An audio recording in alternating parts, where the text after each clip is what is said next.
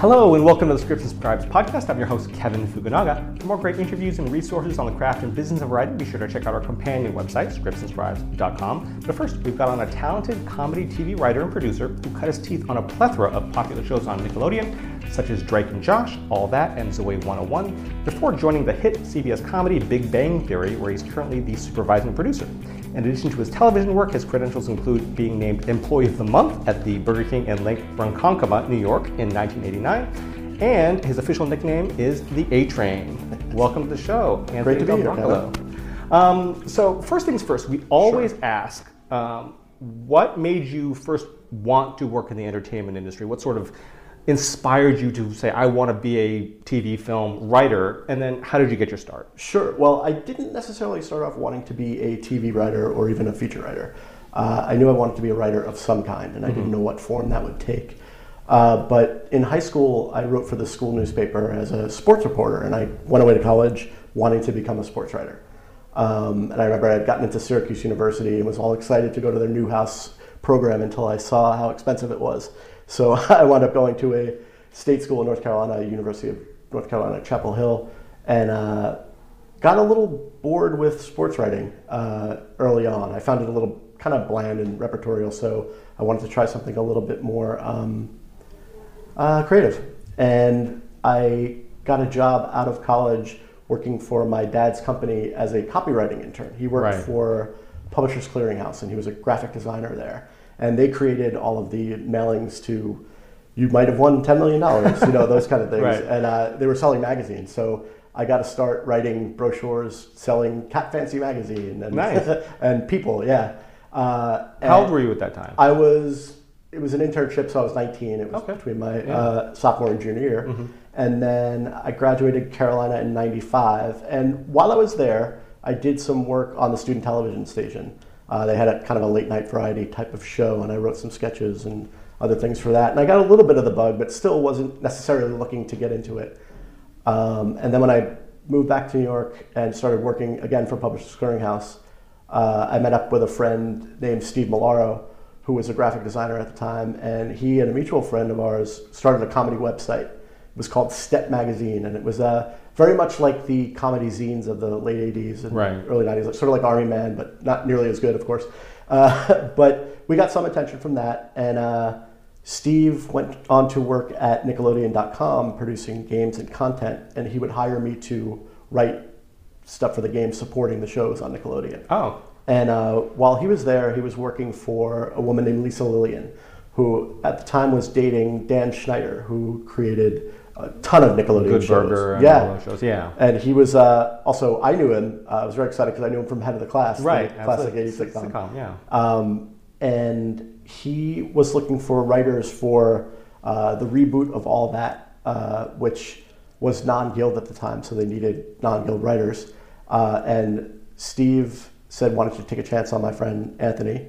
Uh, so I had to write up a bunch of spec uh, sketches for the show. So I watched a series of the shows and came up with a bunch of sketch ideas. And Dan liked them, and he passed them on to the network. And I quit my job in New York on a Friday and started work uh, at Nick on Sunset that Monday. Wow. Uh, and luckily, Steve was already out in California, and he set me up with an apartment in his building, unfurnished. So Right. I was staying on an air mattress, trying to come up with kids' sketch ideas for the first month. But uh, interestingly enough, in that apartment, uh, two floors down, lived Josh Peck, who I would later come to work with on Drake and Josh. Yeah, he yeah. starred Drake and Josh. Yeah.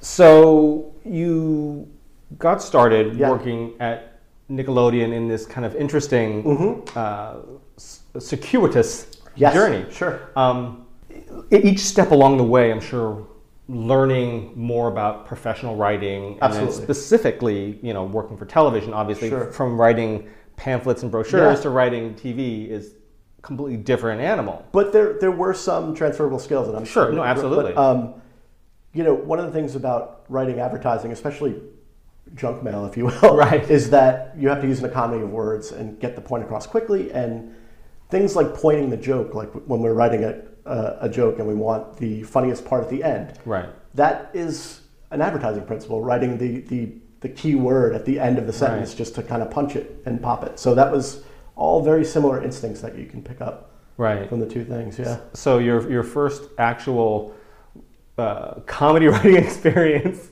Was writing, was uh, writing. yeah. Publishers cutting out. Yep. That's awesome. Yeah. Um, that has to go in your bio somewhere. it will. It will. um, we, we were talking earlier. I was talking with Craig Doyle, who uh, was writing, who most recently wrote for The Great Indoors. He and I were just talking about s- sitcoms in terms of multicam versus single cam and how you know with The Office and with Modern Family, it sort of transitioned from being a, a many multicams to a lot fewer Sure, and going sure. much more single cam, uh, and how it could be you know cyclical. You know, Yeah, at some point it'll come course. back around. With especially with the success of The Big Bang Sure. Theory and all the um, stuff on CBS. Yeah.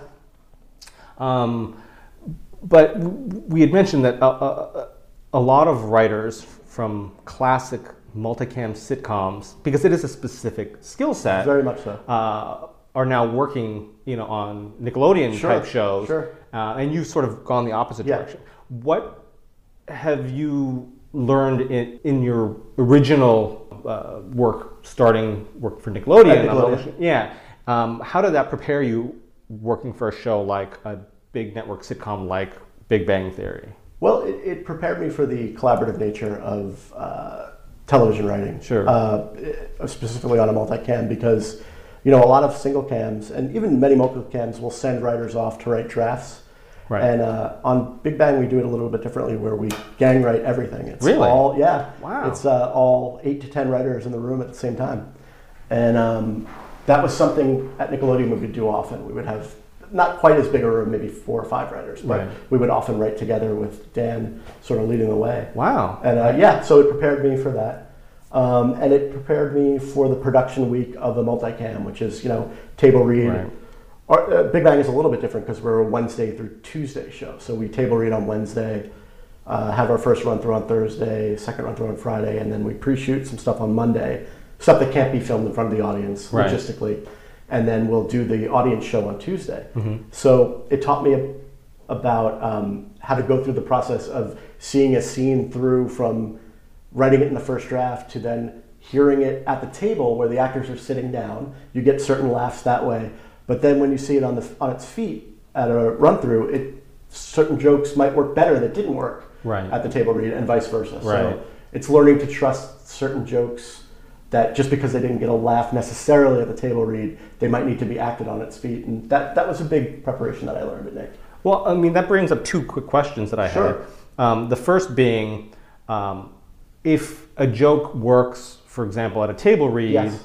but not, you know, On its feet. on its feet, who makes the decision to, to let's go for it or let's not? Uh, the showrunner, uh, you, or whoever's running the writer's room at Right. the time. Uh, the past few years, it's been Steve Molaro, Mm-hmm. um, but he's moved over to um, the Young, Young Sheldon, Sheldon, show. yeah. So he's, he's still in a supervisory role, but uh, a guy named Steve Holland has taken over, who was a EP on Big Bang and also came out of the Nickelodeon school. So Oh, cool. as did Molaro. Right. Um, and those guys will decide based on how well we liked it in the room and Right. you know wh- whether it continues to work or. And if, if you're gang writing an episode, who Yes. gets credit for that episode? We do a rotating uh, credit. We, we're, we're kind of rare in that regard because we're not sending people off to draft. So Right, right. there's three story by credits and three tele play by credits on each episode. Oh, okay. And it's it's uh, usually rotating, but I think if you pitch the story, you'll tend to get the story by credit, Mm-hmm. one of the story by credits, and those who contribute the most will probably get more. Yeah. Right. Yep. Not going off and writing your own draft, Yeah, but being yeah. in, a, in a, a, a group setting for the entire draft, Sure. For the entire season, Mm-hmm. is, is that more exhausting? It can be. or Um, less because you can drift off other writers, but at the same time you don't get your break to just focus on yourself. Exactly. your It's, work. it's, it's not natural for me because starting off in advertising, my job was I would pitch an idea and then Right. get an assignment and go off by myself Sure. in my desk or cubicle or whatever and, and just write and be kind of zone into my own schedule. And at Big Bang, it's like when the showrunner's ready to write, you better be ready to write. We're Right. all in there together. Uh, so you're, you're playing to the rhythm of the room, basically. Yeah. Okay. Um, now, a lot of listeners are newer writers. Yeah. Um, how and when did you get your first agent or manager representation? Did, was it right away because you had landed a job working for Nickelodeon right away? Uh, no, no. In fact, um, they're because I got the job on my own at Nickelodeon, which is very lucky uh, that I had a friend like Steve Molaro, and and uh, very lucky that I got into the Dan Schneider camp. I sort of didn't need an agent in the beginning because I was going from one Dan show to the next, so we would do a season of all that, and then stop down for two days and start Right, right. pre-production on Drake and Josh, and then Drake and Josh ended, and we would do Zoey 101, uh, which was single cam actually, so there was a mix in there. But um, I didn't really see the need for an agent, and just for purely financial reasons, I could save 10%. Sure. And, uh, but also, the, there was another thing at play, which is there's unfortunately a, sometimes a stigma attached to being a kids writer, which I think is extremely unfair. As we have three Nick, former Nickelodeon, four former Nickelodeon writers now Right, on our right. staff. Um, but for whatever reason, it's you're viewed as oh, he just writes kids television. So Right. um, agents weren't necessarily looking to read uh, Nickelodeon writers and their samples. So some of us, some of my friends have gone through to smaller agents, like uh, smaller agencies, but the, the big CAAs and WMEs and stuff weren't necessarily looking for that. Right. Uh, so I didn't get an agent until my I had a writing partner named Eric Friedman who is now running a couple of Disney shows and created a few, and uh, we got an agent based on a feature spec we wrote. Okay. Yeah, he was at he was at Paradigm, and uh, I was unrepresented, and they agreed to represent me uh, while we went out with this script. Okay. Yep. And then we shipped it over to WME briefly, but uh, then I was without representation for a little while when Eric and I stopped writing together. And after I got the Big Bang job, again on my own through friends, um, I got an agent at CAA. Okay. Um, now, through your being unrepresented to Yeah. being represented, Yeah, being sure. unrepresented to being represented again, Yeah. um, what sort of advice would you have for those writers out there? What should they look for? What should what are like red flags for agents that you've, without obviously naming names, but what are things that you Right. saw that you think that uh, younger writers should pay attention to when they're looking? Sure. You know, how can they stand out? Those kind of. I, I've heard this saying before, and I think it's true. It's it's go with the agent, not the agency. Right. And you will find people who truly respond to your material and your sensibility. Because that's a big thing, you know, depending on some agents are more hand on creatively, but um, my agent right now is Elizabeth Newman at CAA, and she's wonderful and, and uh, very good at her job, but also trusts me creatively, and we have similar sensibilities, and I think that's a big key. Like Sure. she responds to ideas I have, and whether she likes them or not, I know it's worth pursuing or not. You know, it's good to have that kind of relationship. Right. So I would say find someone who is excited about you as a writer, Right. um, and not just what they can offer you as a generic client. you know? Right, right, right. Yeah. Absolutely. Um, are there any other things that you experienced that you think could help? You know, those newer writers in terms of not just what to look for, but um, other things that you noticed when searching for an agent. Sure. Um, I mean, you were in a different position because at least you had Yeah, pay professional work. I was so. a, it was a little bit backwards for me, Right, uh, right. And, and lucky, and I, and I don't want to minimize that. It was I had a, a very lucky road in a lot of ways. right. Um, but I think you could also you could tend to look at what other clients they represent, and if you see people with similar sensibilities, and also see that they've had a relationship with these people from staff writer through Right. EP, that's always a good sign. I think stuff like that. Mm-hmm. Yep. Now, you write on The Big Bang Theory, Yes. and In season four.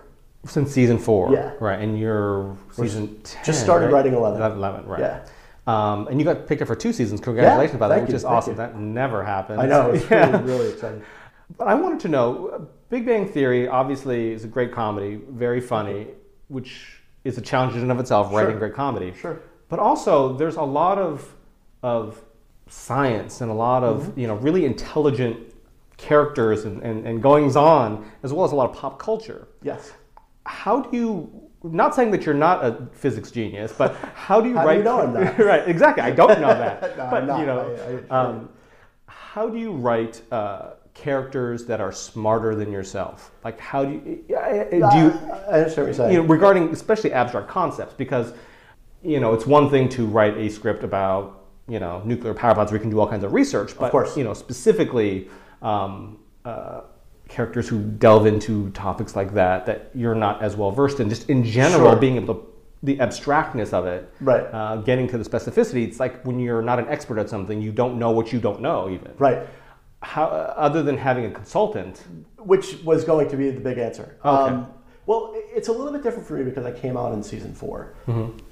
It, so I came on, and the characters were already pretty well established. Bill Yeah. Prady and Chuck Lorre had created these characters a lot from Bill's life as a computer programmer in uh, New York, and, and he had met people like these guys and sort of fictionalized them. But then when Steve Molaro took over, we the, the characters took on another life also, and and but by then it was already established, so I didn't have to come up necessarily with characters that were smarter than me. Right. However, what I'll do is I'll read a lot of physics blogs and a lot of science uh, articles just to familiarize myself in general with what's going on in the world. And then what we can do is I'll email David Saltzberg, who is our science consultant. He's a professor at UCLA, a physics guy, and um, I will say, hey, I'm thinking about a story with this kind of dynamic based around this science that I saw in an article, and he'll say. He'll write me back and say, "Well, this science isn't very good, or you should focus on this maybe." And then we'll go back and forth about how we can dramatize it on the show, and then inevitably we'll go pitch the story to Steve or Chuck, and they'll say, "Did you talk to David?" Yes, we did. Right. And then, um, and then we'll for dialogue for specific dialogue. Sometimes we'll dirty little secret. We'll write science to come, hmm. and David will help us with that. But we give we give him a general idea of what we want to say and, and where we want it to go. okay. Yep. Now I know on Big Bang you write, like you just mentioned, sort of gang Yes. style. Yes. But you've also written with a partner have, and also just feature stuff on the side. Yeah. What's your writing process like? Like, where do you prefer to work when you're not in the writer's room? When you know, when you're on your own doing something else. Um, my wife and I have been writing together on a screenplay recently. So we like to write in the house because we have a three-year-old, and we would get up before my job at and at six in the morning and write for you know an hour and a half until Darby got up, and that's our daughter. And lately, she's been waking up earlier and earlier, so it gets a little tougher. Uh, but yeah, we'll usually write at home. Occasionally, we'll go out to a restaurant like Islands, Oh, and okay. I'll bring I'll bring a laptop and Right. try not to be too obnoxious about it, and we'll, we'll kick around ideas and occasionally write that way. Right. Yeah, Okay. uh, but we often have to hire a babysitter Right. for those hours, you know, Right. Because it's hard to write with a kid running around. Yeah. Uh, and then, yeah, that's usually the process for us. But oftentimes, when I write features with a partner, I like to have some time on my own with Yeah, an idea sure. before, just to sort of see what gets me excited about it. And then I'll go to my wife, or at the time I had a writing partner named Eric Friedman, and kind of pitch him what I am excited about, and then get his feedback, and we'll kind of talk about what, and Courtney's now, and we'll talk about what works and what doesn't, and what we're excited about, right, Right. from there. Right. Writer's block. Yes, Is it a real thing? it and, is. And if it comes to you, how do you overcome that hurdle? So, uh, without getting into too much detail, Yeah. I also have some issues with anxiety. Oh. Um, so, I often c- confuse the two Okay. frequently. So, when I'm very anxious, it will manifest itself in writer's block sometimes because uh, my mind is spinning or racing or whatever, and it's hard to think of ideas. or- Right. You know, so what I'll do is uh, something called morning pages. Have you heard of the Artist's No. Way? Oh. The Artist's Way was, is a sort of self help book for artists and writers. And um, you take uh, a, a notepad and a, a pen and you handwrite three freeform pages. And just whatever comes, you could work on a scene, you could work on an essay, you could write jokes, whatever just comes, you just sort of write it out. And then that will often jar loose ideas for me. Um, other ways around it are uh, there are news aggregators online, like Feedly, I use a lot. And, Sure. um, and I'll just read through and see if are any stories in there interesting to me. And it doesn't even have to be the specifics of the stories, but a character dynamic within a story that, that resonates with me, and I'll do that. Uh, another kind of easy little trick is crossword puzzles. Sunday Okay. Times. Yeah, yeah. Sunday Times crossword covers so many different topics and people and interests, and it's a good way to kind of jar loose something. you know? Right, right. Expand your vocabulary. Yeah. I've been to a number of TV tapings, multicam Mm-hmm. tapings, and things like that. Um, and one thing that always struck me as amazing but insane at the same Yeah. time was when you come up with jokes on the spot. You're like, Right. that was good, but not good enough. There's something Right. better here. And literally the writers would like huddle together to come up with Yeah. the right joke. Yeah. Um, can you walk me through that process? It's it's my least favorite part of the job. Not I shouldn't say least favorite. I enjoy it. It's just very difficult. Sure. Especially for someone like me because I often, you know, kind of live my life in my own head as many writers do. Um, and what I've learned to have to do in instances like that is sort of, and you're a video gamer, right? I've heard you talk about it. Sort of switch from a third person perspective to a first person perspective. So, Right. you know, you, you play these games where you're omniscient, you can see all the action in front of you. Sure. You don't really have that option when you're on set because there's Right. the DJ is playing music, uh, the actors are waiting for you, the crowd is getting antsy. So Right. you really have to just zero in and focus on that joke at Right. that time. And um, it, it's it's a lot of pressure. Right, It's, absolutely. it's fun. It's a fun pressure, but it, it can be difficult. right? Yeah. You had mentioned, obviously, and you've worked with, you know, Chuck Lorre and Bill Prady and, and Steve Molaro and all these people.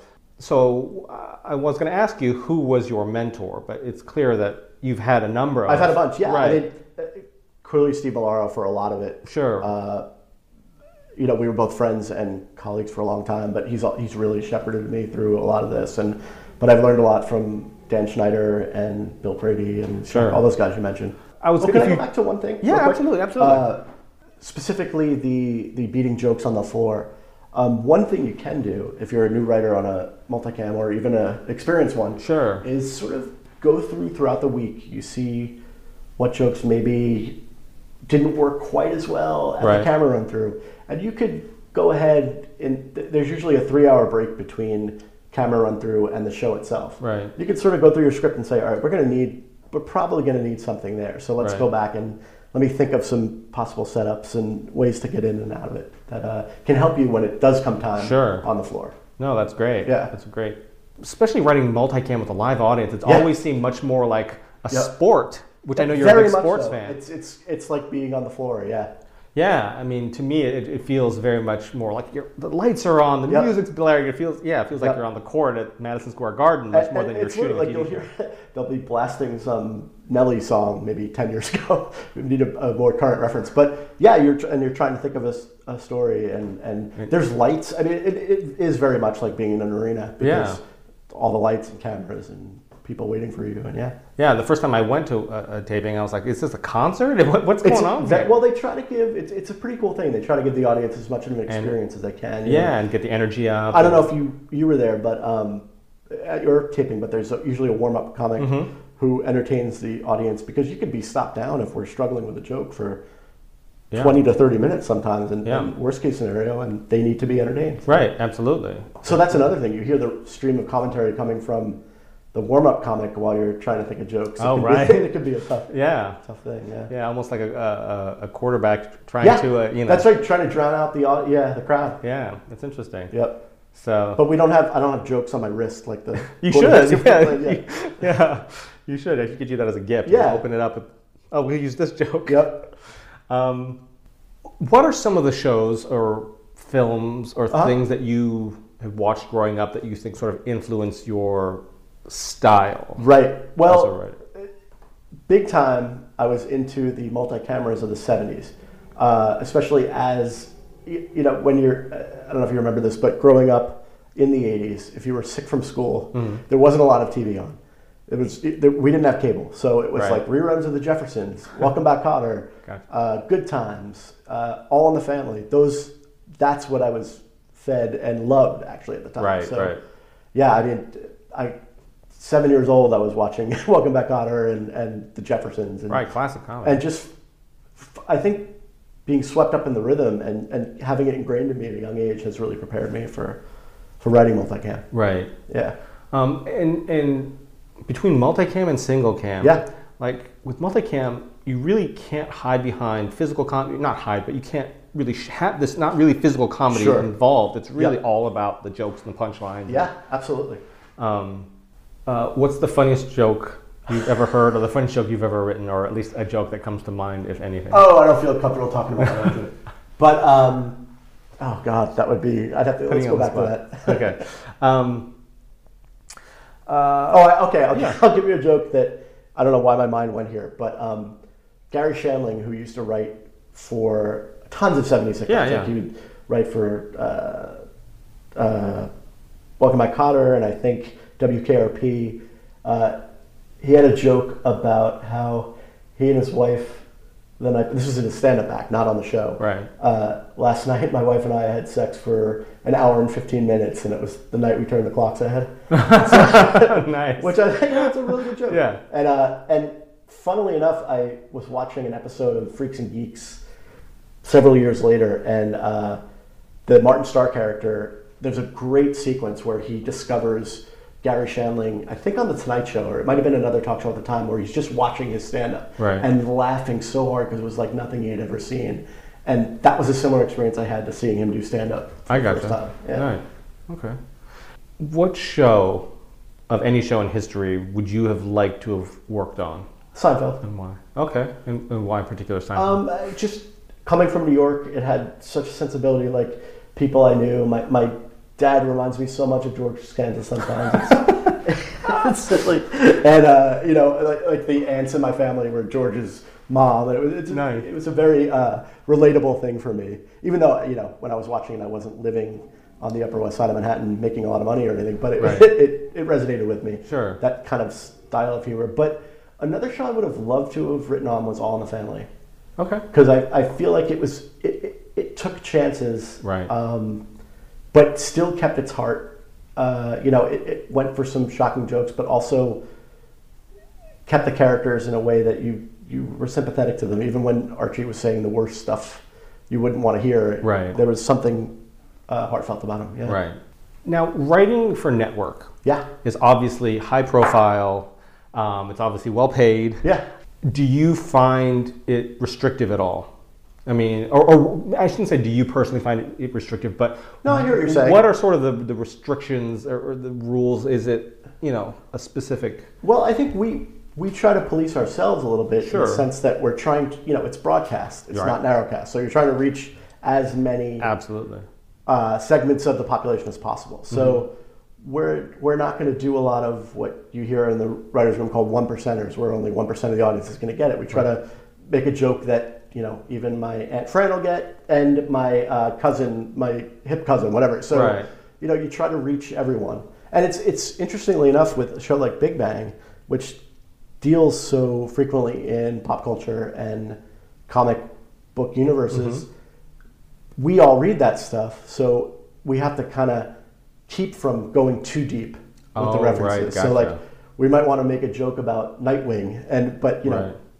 Someone's aunt isn't going to get that, or Right. you know my, my grandfather isn't going to know what who Nightwing is, but Right. he'll know Batman and Robin. Right. You got to switch to Robin. So yeah, Right. you just you, you kind of have to keep it a little bit uh, more broad, and, Right. Uh, and reach more people that way. Yeah, Yeah. And I think there's a lot of complaints often from comic book fans when Sure. they watch Big Bang because I think they want it to be the deep references that they know, and, and we, sometimes we do get that way, but it, it, we try to be uh, appeal to more people. right. Yeah, Right. Try to be a, yeah a little more inclusive. Yeah, absolutely. Yeah, absolutely. that's a good word. I was going to ask you. You're, you're. I know you're a big baseball fan. Yes. And sometimes we like to talk about things, and oh, I'm just writing. Uh, and I, I thought about it specifically because I don't remember the player's name. I know he plays. He's a, a rookie for the Dodgers. Doesn't know who Seinfeld is. Oh, Cody Bellinger. Cody Bellinger. That's Yeah. who it is. Um, have you ever been at a point where uh, I don't know if you can talk about it specifically, Yeah. but been in a room where people are making references to an older generation of you know like a, a Seinfeld type reference, and you're just like, I have no idea well, who that is. It's funny you say that. I think um, no, because I'm a little on the older side of the staff. Okay. Because I'm 44, so uh, you know a lot of the references that are made, I tend to get. Sure. I think some of our younger writers might have a hard time sometimes with like. I, I, I've heard uh, one of our writers say, "I don't know any of those words you just said," to to a reference about um, Kotter or or Oh, okay. WKRP. know. Right. And then we'll even go back and show them episodes of. I mean, we were watching uh, an episode of the Cosby Show, Okay. where Cosby is dancing with Sandman Sims and doing uh, a tap dance challenge, and it went on for like 12 minutes. Right. That, that doesn't compete for them. That you'd have this one scene go on that long. Right. That's kind of what sitcoms were like more back then. You know? Right, right. So yeah, it's a it's a funny. Tr- finding the common vocabulary can be can sometimes be difficult, but uh, you know we, we keep it inclusive, like you said. Right. Yep. Right. Oh, but uh, Oh, yeah. real quick, sorry. Uh, on this topic, I was not a huge Star Trek fan Okay. um, going into the show. So, you know, Bill Prady was a big Star Trek fan, Steve Molaro, Eric Kaplan, they all, they talk this language that I don't necessarily understand. So I have been in situations where I'm like, I don't know what you're talking about. Right. You know, now I know what the Kobayashi Maru was, but Right, it took me okay. a, while, to get that. But it, growing up, I was such a big sports fan that I was an outsider in that way. And I had my nerdy passion in rotisserie baseball, you know, and memorizing the lineups of the 78 Oakland A's or whatever it was Sure. that, that I could relate to. Girls didn't like that either. Right. you know, that, that didn't exactly help me. So, Right. uh, yeah, I, I kind of had that in common with the guys on the show. And for those people that are listening that are like rotisserie baseball, I thought rotisserie was a chicken. That was fantasy baseball was before fantasy fantasy, baseball. baseball. Yeah, I, I believe there was a restaurant in Manhattan called the Rotisserie, and that's where the guys would. Okay. Yeah, I saw, saw that documentary on ESPN. Yeah, really, really interesting. But yeah, we would, um, and you know, kids that play fantasy sports now, you go online and you get your stats. We would have to wait for the statistics to be mailed to us every week in this big packet with, Really? with yeah, how your team did for the week, and Okay. and you would trades would be done over the phone. You would call someone, and That's kind of cool, Yeah, though. Like old school. Like Yeah. actually, that's you know how trades closer to yeah. general managers today. Right. right. Yeah. No, that's cool. Yeah. Do you play fantasy baseball? Mm-hmm. Okay. How do And- you do? Uh, depends on the league. So I'm on. I have four leagues, Four. four wow. teams, and my friends at work make fun of me because one of the leagues is called the dynasty format. Uh-huh. You keep your players. You keep your players, but you have a roster of um, 20 major leaguers, but then you have a roster of 24 minor leaguers. So So you're running a minor league system, and Yes. that's Yes. kind of cool. It, it's fun. It's really fun. Uh, my wife might disagree with you, but it's very fun. and uh, I will uh, like uh, on breaks at work. Sometimes I'll have baseball prospectus and then the baseball handbook and the prospect handbook. And Right. I'm I'm talking to my friends about 19 year old kids in Fresno and how they can't hit the curveball. It's a it's a funny uh, funny thing, but it's fun for me. Yeah, no, I, I mean, Yeah. baseball is one of those things that, you know, on the surface, you go to the game, you drink, eat, you just, Yep. you kind of play, but it's so intricate. It, Very much You know, it's really about the nuance in Yep. baseball. Yep. I mean, the difference between you know somebody who is, and you can see it even in in in like Yasiel Puig. I mean, Yeah. the the the difference between being an all-star Hall of Fame um, slugger Right. and somebody who is toiling away in Double A Yeah. is probably about an inch and a half, Very yeah, You know, minor margin of error. which yeah. is crazy to think about. Yep. But yeah, anyway. And, and you know, it, it's uh, thankfully my wife comes from a, a family of sports fans as well. So my daughter, uh, her middle name is Shay after Shea Stadium. Oh, very cool, and, uh, yeah. She insists that, that if we have another child, um, it will be Fenway will be the middle name. Okay. Because she's a big Red Sox fan. So nice, yeah, nice. So it- that was a match made in heaven. it was. It really was. We bonded our, our first date. We bonded over our mutual love of Mad Men Okay. um, and uh, baseball. Yeah. and Billy Joel of all people, Okay. who I, I do not listen to anymore. But at, growing up on Long Island, it was sort of like, Yeah, you have to. yeah, Yeah. you had to. Like if you're in Jersey, you listen to uh, Uh, Springsteen, yeah. or you or Bon Jovi. or you move out. Yeah, right. you leave exactly. the state. Writing a good joke. uh-huh. Um, I've talked to other comedy writers and sort of trying to distill it down. What makes Right. a good joke? Obviously, it's a broad, you know, it's a broad question, but coming down to specificity and and, and, and eh, like you had mentioned before, in terms of appealing, you know, has to you have Yeah. to hit people with it because if they don't get it, it's Yeah. not funny. Yeah. No matter if you think it's Of funny, if course. it, people don't understand it, it's not Well, funny. that, that is a, a, thing that happens quite a bit, and I'm sorry to jump in, but No. we um, we'll have jokes that kill us in the room. Right. I mean, we were laughing so hard, and sometimes they get thrown back by the audience, and it's just it was too specific or just didn't resonate with enough people, you know. right. And that could be that could be depressing, but that's the job. Right. Yeah, but um, go, go ahead. No, and so I was just going to ask you in terms of like um, you had worked your way up from copywriting Yeah. and, and things like that. Yep. Not that there's a, a well, actually, I don't know, but training for writing good comedy other than working your way through the system? Like, at what point did you go, you know, I'm pretty funny, I'm going to write comedy, or does it, you know? I think I I realized it before I got into sitcom writing. It was more just a general funny Right, way of writing. skits and you yeah, sketches for the, the Nickelodeon zine helped. and stuff like that. and also writing the zine. Yeah. Like I was like, oh, I could be funny, but it wasn't necessarily something I was very aware of. My Right. my dad was a big comedy guy. He had a lot of stand up albums growing up. Um, but he's more of like the two guys walk into a bar joke type of guy. Right. And those don't appeal to me as much as uh, dialogue jokes or you know jokes on the page. So Sure. um, I had to learn there, and there is a lot of learning. And I think early on I resisted the idea that it's a craft.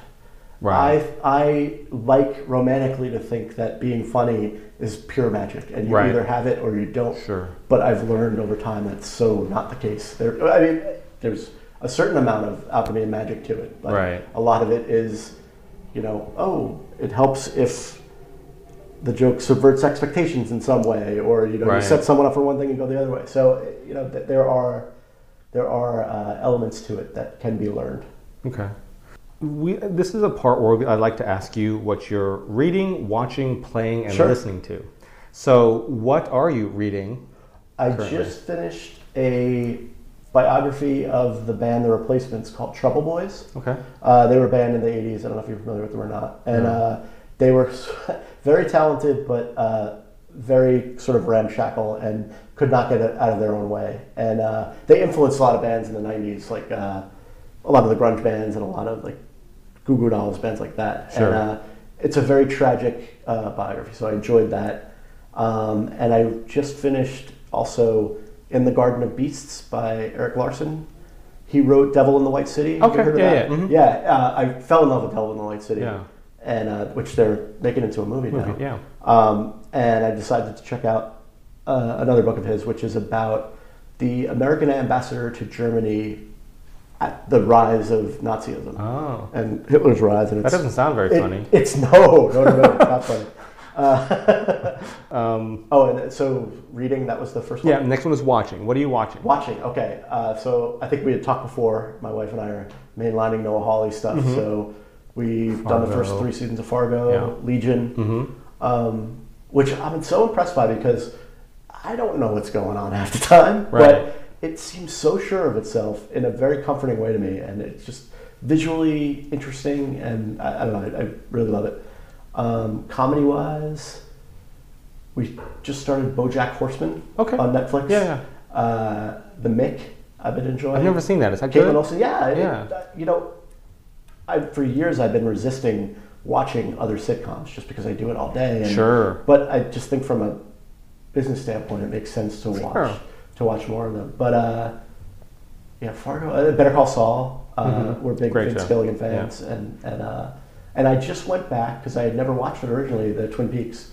So I'm about eight episodes into the first. The season. original? Yeah. Okay. The original Twin Peaks. And then you're going to go on to the, Yeah. the news. Okay. Yep. Cool. So it's that game of staying off social media Right. because you don't want to get things spoiled for you. Sure. Uh, Although it's it's tough to spoil, I think, a lot of Twin Peaks. Oh, j- sure, Because it's so sort of out there. Yeah. I mean, you'd have to like sit and and explain exactly what's going on. Definitely, yeah. Yeah. But one thing that does get spoiled is the general feeling of the audience from watching it. So I'll That's like, true. oh, people really hated this episode, which can sometimes generate uh, excitement for it too on my part. I Sure. want to see what they were. Yeah. saying What what is it about yeah. that one? Yeah. yeah, yeah. Um, playing. Playing, play any uh, games? yes. You've Uh, already mentioned your love of, of fantasy baseball. Yeah, so you might have guessed I'm playing MLB The Show 2017. Oh, cool. And uh, my wife laughs at me because you could create players on Mhm, it. yeah. So I've created a version of myself. You So have to, right? Yeah. So Yeah. he's like paunchy, uh, graying beard. and, uh, John Kruk. Yeah, Yeah. basic. Well, I- hey, that's insulting. But well, in his prime. yes, yes, yes. But Not no, no. now. So, and, and what's great is if you play it over the course of a season, Yeah. at the age of 44, my energy levels in the game go way down as you get through the season, which is, is, is fun. So it parallels like when you're in the end of the season of uh, Yeah. Big Bang Theory. you're just like, yeah. I just want to go lay down. And uh, I recently got into Last of Us, which I love, the original one. Oh, yeah, it's Um, great.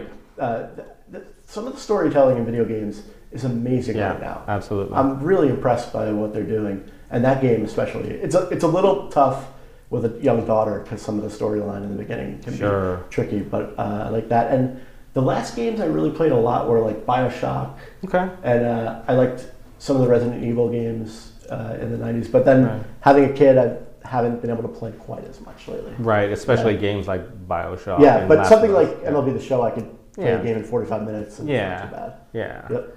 Um, they can even be in the room at the same time sleeping. Yeah, You know, it's exactly. not a problem. Um, Was listening and yeah, listening to. Oh, okay. Uh, musically, um, I just got. This sounds lame. I just got the Sgt. Pepper remaster. Okay. So it's the 50th anniversary. So they released a bunch of unreleased mixes of the album. But um, I've been listening to a band called Japandroids Okay. and uh, Titus Andronicus. Uh, that sounds like the the guy from uh, uh, yeah. What is it? Uh, Kimmy Schmidt. Oh, that, Titus Andromedon. Yeah. Yeah. no, Titus Andronicus is like a sort of a post-punk band from New Jersey. Okay. And uh, and I've also been listening to. You familiar with Bright Eyes? Yeah, I've heard and. Conor Oberst. He had, he had a new album that I'm really enjoying, and a band out of Texas called the Old 97s. Okay. Uh, they've been around forever, and I, I got their most recent album and enjoy it. But my my big listening passion is a radio show called The Best Show Okay. out of New Jersey, Uh-huh. and it's uh, it's every Tuesday night they do a live stream, but I they also post it as a podcast, so I can parcel it out over the Sure. week. And it's uh, this guy Tom Scharpling, and he he describes it as three hours of fun music and mayhem, mirth, music, and mayhem. Oh. So it's a it's a crazy show in a good way. I love Right. it. Check it out if you ever get a chance. Cool. Really funny stuff. Lastly, do you have any advice, or maybe I should ask, what is your advice to uh, aspiring screenwriters out there, or is there anything else that you sort of wanted to share? Uh, yeah, write, write, write. Right. Doesn't matter what form it is. Write for 10 minutes a day, write for two hours a day, whatever you can. Um, write ideas that excite you and don't necessarily try to chase or serve the marketplace because I think that's a trick Mhm. we often fall into where it's like, oh, they want another zombie movie, or, and I don't think that leads to the most authentic Sure. uh, voice and vision of an idea. right. Um, and I often fall in love with ideas that that I have or someone else has, and that's great. But the execution is so much more important. I'm learning as I get older that see it through, follow it all the way through, and don't be afraid to show it to people. Right. Find find. Um, I heard a term. It might have even been on your podcast, the ideal reader. Oh, okay. Uh, I think it's Stephen King's term, where it's like Yeah. someone who will um, tell you what they like up first, but then also be honest. Mhm. And if you could find those people in your life, it's extremely helpful. And because I sat for years with spec scripts that I was just always tinkering with and polishing because I didn't want to show them to people. But you really need to learn to get a thick skin early on. And, Right. and best writing comes from rewriting, in my opinion hmm um, and and going through drafts and watching it change. And I see that every week on our show. And oh, and I just wanted to ask also, since we were talking about writer's block before, Uh-huh. something I always like to ask is, how do you avoid procrastinating?